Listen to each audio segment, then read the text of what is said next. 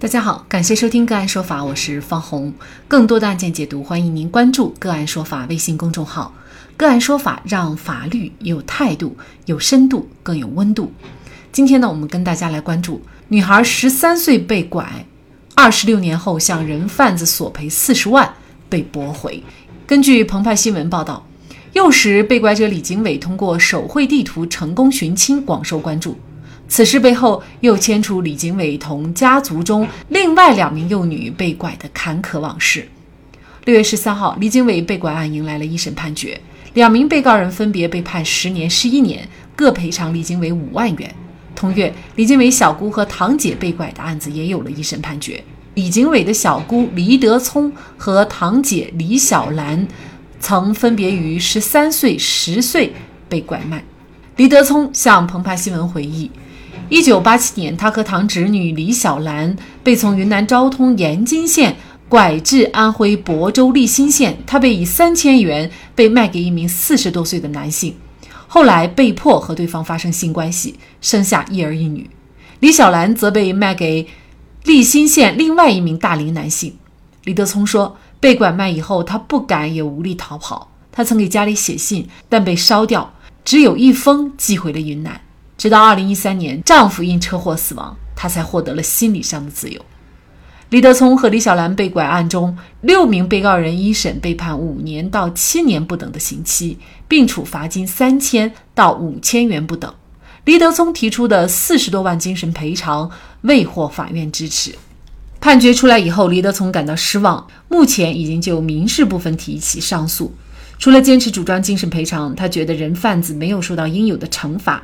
他说自己受了那么多年的苦，一生都被人贩子给毁掉了。他的家庭，云南娘家的家庭，也被人贩子拆得五零七碎。黎德聪的四十万精神赔偿为什么没有得到法院的支持？就这相关的法律问题，今天呢，我们就邀请北京华天律师事务所大案刑辩委员会秘书长李二全律师和我们一起来聊一下。李律师您好，方老师您好。嗯，好，非常感谢李律师哈。和黎德聪这么多年受的苦相比啊，应该说他所要的四十多万的精神赔偿啊，并不高，或者说呢，在我们很多人看来是非常低的。但是就是这样一个数额，为什么法院不支持呢？呃，首先我看到这个案件之后，就感到十分的心痛。首先对黎德聪以及拐卖犯罪行为的被害人的苦难遭遇表示深刻的同情。其实，拐卖妇女儿童向来是我国严厉打击的犯罪行为。近年来，案发的拐卖妇女案件，比如丰县铁链女案以及本案，涉案行为也基本都是发生在经济水平不高、社会秩序较差的年代以及贫困偏远地区。黎德聪被拐卖一案被依法判决后，其在附带民事诉讼中提出精神损害赔偿没有被支持。其实，刑事附带民事诉讼中精神损害赔偿。请求能否被支持这一问题，已经被我国法学理论以及实务界讨论了将近二十年。那么，从我国现行制度的角度来看，刑事附带民事诉讼制度本身上就是被害人因人身权利受到犯罪侵害或者财产被犯罪分子损毁而遭受的物质损失，被害人及其法定代理人、近亲属有权提出民事诉讼。因此，根据现行的法律及司法解释的规定，刑事附带民事制度是针对犯罪行为产生的物质损失而制定的。对于不属于物质损失的精神损害，向法院提起附带民事诉讼或者另行提起民事诉讼请求精神损害赔偿，人民法院一般不予受理，一般也不予支持。这就是为什么李德聪的四十万精神损害赔偿。没有得到法院支持的原因，在我们看来啊，就是刑事案件当中的这个受害人啊，他应该是更需要精神补偿的。那么，为什么立法不支持呢？那么，就我国而言，精神损害赔偿制度其实是一项比较新的制度。在一九八六年，我国民法通则颁布后，在较长的一段时间内，我国的法律以及司法实践均不承认精神损害赔偿，直到二零零一年。最高法出台了关于审理精神损害赔偿案件适用法律若干问题的解释，精神损害赔偿才正式成为一项侵权责任制度。得到司法解释的确立。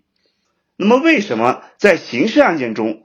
附带民事诉讼的精神损害赔偿制度反而没有被明确建立呢？其实这个问题渊源也比较深。众所周知啊，我国刑事诉讼法最开始制定的时候是受到前苏联法学的影响。那么，受到当时意识形态的左右，立法者认为精神损害赔偿是属于资产阶级法律范畴，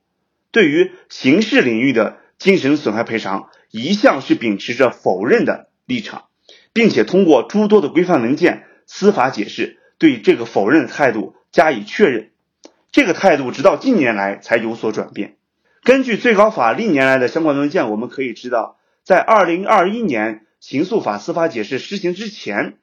法院系统对附带民事诉讼的精神损害赔偿一直秉持着严格的排斥立场。最高人民法院先是在司法解释性质的文件中。明确对附带民事诉讼的精神损害赔偿的诉求表示不予受理，再通过相关的批复答复，增加了对另行提起民事诉讼也不予受理的规定。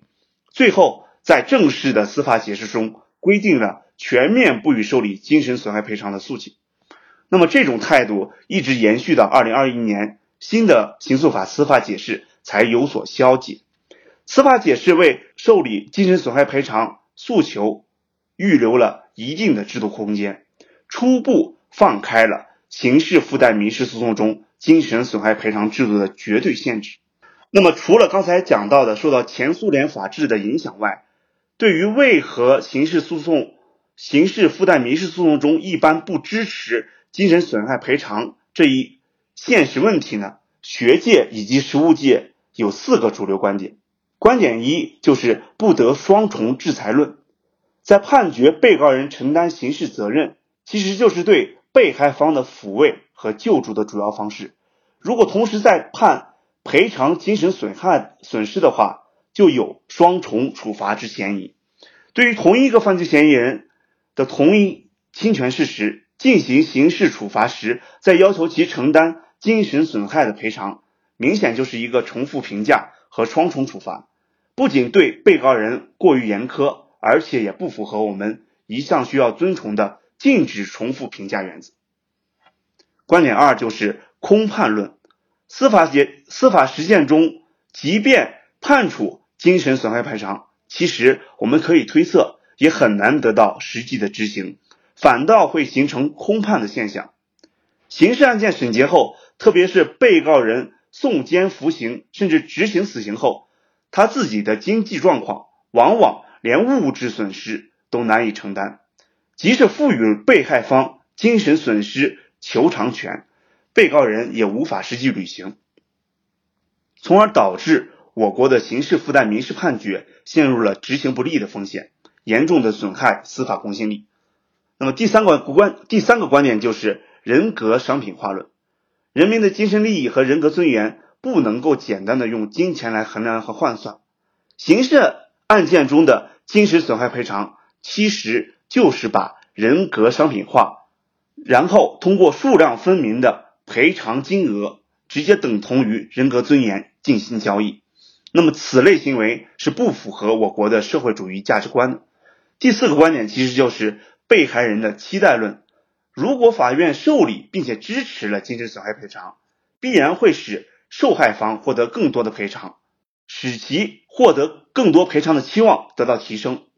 而犯罪分子因为经济状况无法满足更高的赔偿的要求，因而也很难获得所谓的被害人也好、受害方也好的谅解，从而导致我国刑事诉讼制度中的宽严相相济的刑事政策难以得到实现。其实呀，随着刑事法治的发展和健全。诸如不得双重制裁论、人格商品化论的观点，已经逐渐丧失了逻辑和制度的支撑，只有空判论才逐渐成为了支撑不支持精神损害赔偿的主流观点。以我国现行的刑事和解制度为例，刑事诉讼法明确规定，当事人和解的公诉案件诉讼程序，并不反对，甚至直接支持双方当事人达成。包括精神损害赔偿在内的和解协议，由此可见，精神损害赔偿和我国刑事司法并不存在着根本的矛盾，所以所谓的双重制裁、人格商品化等观点其实是难以立足的。真正导致精神损害赔偿在刑复民案件中不能被支持的原因，其实也就是犯罪分子窘迫的经济状况和我们司法执行能力的滞后。换句话说，就是即使法院支持了被害人的刑事附带民事的精神损害赔偿。大概率也都无法得到落实和执行。那么目前，比如说在立法上是否会有一些调整、修改或者是完善呢？其实，在刑事案件中的精神损害赔偿制度已经有了萌芽。在二零二一年三月一日，最高法关于适用刑事诉讼法的解释正式施行之后，明确规定，因受到犯罪侵犯提起附带民事诉讼或者单独提起民事诉讼，要求精神要求赔偿精神损失的，人民法院一般不予受理。注意这个字眼，一个叫一般不予受理。那么，其实，在之前的刑事诉讼法中规定的是不予受理。那么，从一般不予受理到不予受理，其实就是彰显了最高人民法院坚定的保护被害人人身权利的决心。也与我们现行的民法典关于自然人人身权益保护的条款相呼应。犯罪行为虽然与民事侵权行为竞合，但它导致的刑事责任和民事责任不是非此即彼的关系。被告人在承担了刑事责任之外，其实从人道主义的角度讲也好，从法律精神的角度讲也好，也应该去承担填补受害人精神损害的民事责任。一个社会文明程度越高，对犯罪的容忍度也就越低。基于此，新的刑诉法司法解释把对刑事附带民事案件精神损害赔偿的请求由不予受理直接改为一般不予受理，为我们司法实务中解决精神损害赔偿难以支持的困境预留了合理的空间。当然，我也坚信，在随后的司法实践中，司法机关会摒除。执行难的问题，结合我们现行的刑事和解制度以及刑事谅解制度，构建起刑事案件中精神损害赔偿的具体制度，以此充分保障刑事案件中被害人及其家属的合法权益。今年四月，云南省公安厅发布的反拐小妙招中就列出了拐卖犯罪的常用伎俩。招数一：假冒熟人诱惑法。哄骗孩子说是收了孩子爸爸妈妈或者是其他家人的委托，或者已经得到老师的同意，骗取孩子的信任，继而把孩子拐走。招数二：礼物诱惑法，利用玩具、食品、小动物等物质诱惑，同时利用孩子的好奇心，最终达到实施拐骗孩子的目的。招数三：帮忙带路法，骗子往往会利用孩子单纯、善良、乐于助人的心态，引诱孩子帮忙带路。把孩子骗到偏僻无人处，强行拐走。招数四：假扮身份法。人贩子在医院扮成医护人员，借口带孩子检查身体，抱起以后迅速离开医院，或在公共场合和家长搭讪，趁家长放松警惕，找机会把孩子拐走。招数五：趁其不备法。人贩子在家长购物、聊天、看手机等放松警惕时，悄悄把孩子迅速带离家长的监护范围。那么家长又该怎么样防止孩子被骗？第一，不要让孩子离开家长视线范围，不要带小孩到偏僻人少的地方。二，不要把孩子单独留在家中或店铺里，不要把孩子交给陌生人看管或者是带走。三，教会孩子背诵家庭成员姓名和电话号码等家庭信息。四，教孩子辨认警察、军人等穿制服的人员，一旦走失，马上找穿制服的人求助。五。请到正规保姆介绍机构聘请保姆，时常提醒保姆和家人提高防范意识。六，不要把新生儿交给不认识的医护人员或其他人。七，不要把有不良嗜好的朋友带回家。八，在社交媒体上要注意保护孩子的隐私，不随意泄露家庭信息。同时，家长也要注意提醒孩子，当孩子独自在家的时候，不要给陌生人开门，要明确告诉对方，请等爸爸妈妈在家时再来。即便不是陌生人，爸爸妈妈事前没有交代，也不能开门。二，在学校时要遵守学校的规章制度，不要私自的走出校园。出校园一定要向老师请假。三、孩子放学回家，千万不要跟陌生人或者是自称父母的熟人、邻居走，除非父母提前有安排，由老师和父母取得联系，得到确认以后才可以。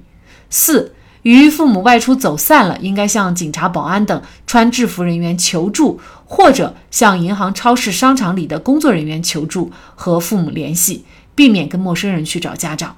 五、不接受陌生人相约求助的邀请。不接受陌生人的食品物品，不向陌生人提供个人信息和家庭情况。网上防拐的信息非常多，感兴趣的家长呢，也可以去及时的关注。在这里也再一次感谢北京华天律师事务所大案刑辩委员会秘书长李二全律师。更多的精彩案件解读，欢迎您继续关注我们“个案说法”的微信公众号。如果您有相关的法律问题，也可以添加幺五九七四八二七四六七的的微信号。向我们进行咨询和交流，感谢您的收听，我们下期节目再见。